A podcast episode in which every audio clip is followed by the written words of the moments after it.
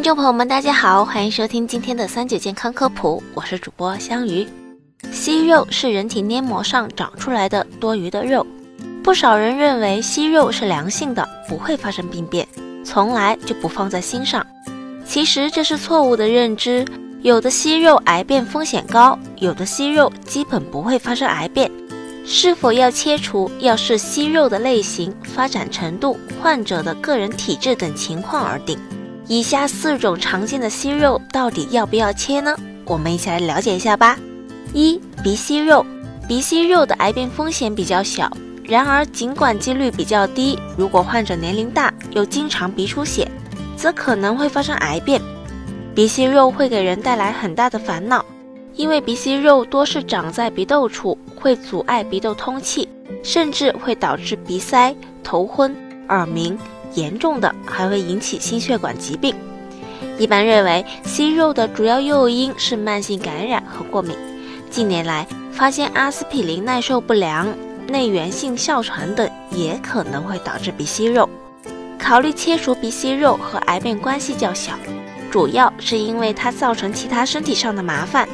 鼻息肉疗后复发率比较高，初发体积较小的息肉。可用皮质激素喷鼻剂治疗，如果两三个月后仍然无效，可考虑选择手术切除。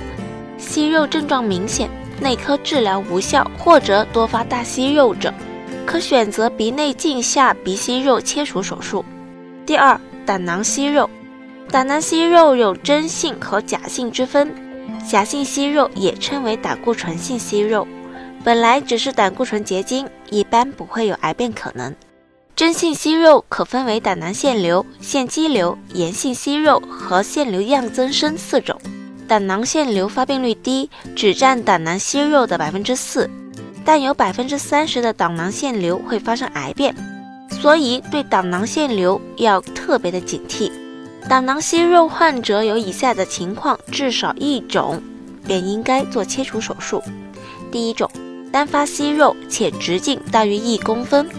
第二种，息肉的直径增大；第三种，患者已经有胆结石；第四种，胆囊息肉有恶变的可能；第五种，患者大于五十岁。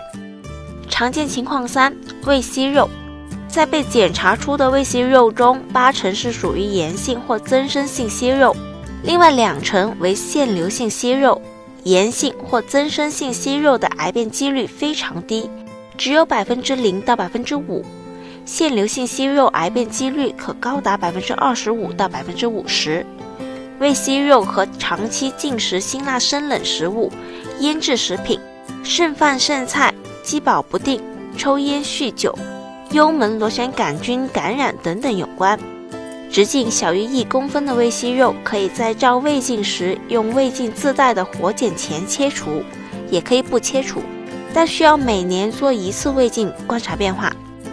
息肉直径在一到两公分之间，癌变几率不大。照胃镜的时候可以切除，以免后患。如果息肉已经大于两公分且发生出血，就一定要切除。这类息肉可以用胃镜活检前切除，但如果息肉已经发生癌变，肿瘤可能已经发生浸润，用胃镜活检前切除不容易切干净，一般需要做胃部分切除。第四种情况，肠息肉。肠息肉一般分为腺瘤性息肉和非腺瘤性息肉。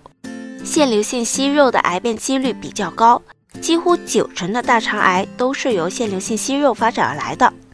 腺瘤性息肉癌变过程大约五到十年，因此我们有足够的时间发现，关键是要做好检查。但是腺瘤性息肉并非必然发展为肠癌，高脂饮食、少蔬果摄入、抽烟、肥胖。少运动等都会增加肠癌的几率。发现腺瘤性息肉可以选择切除，需不需要切除主要看息肉的密集程度以及大小。超过直径两公分，而且数量比较多，则一般建议切除。如果不切除，要定期检查，观察其变化。总之，息肉问题可大可小。发现息肉之后，应该听取医生的意见，能观察的观察，该切除的应及早切除。千万别把小病拖成了大病。好了，今天的节目也差不多了。如果大家还遇到什么问题，可以留言告诉我们。我们下期见吧。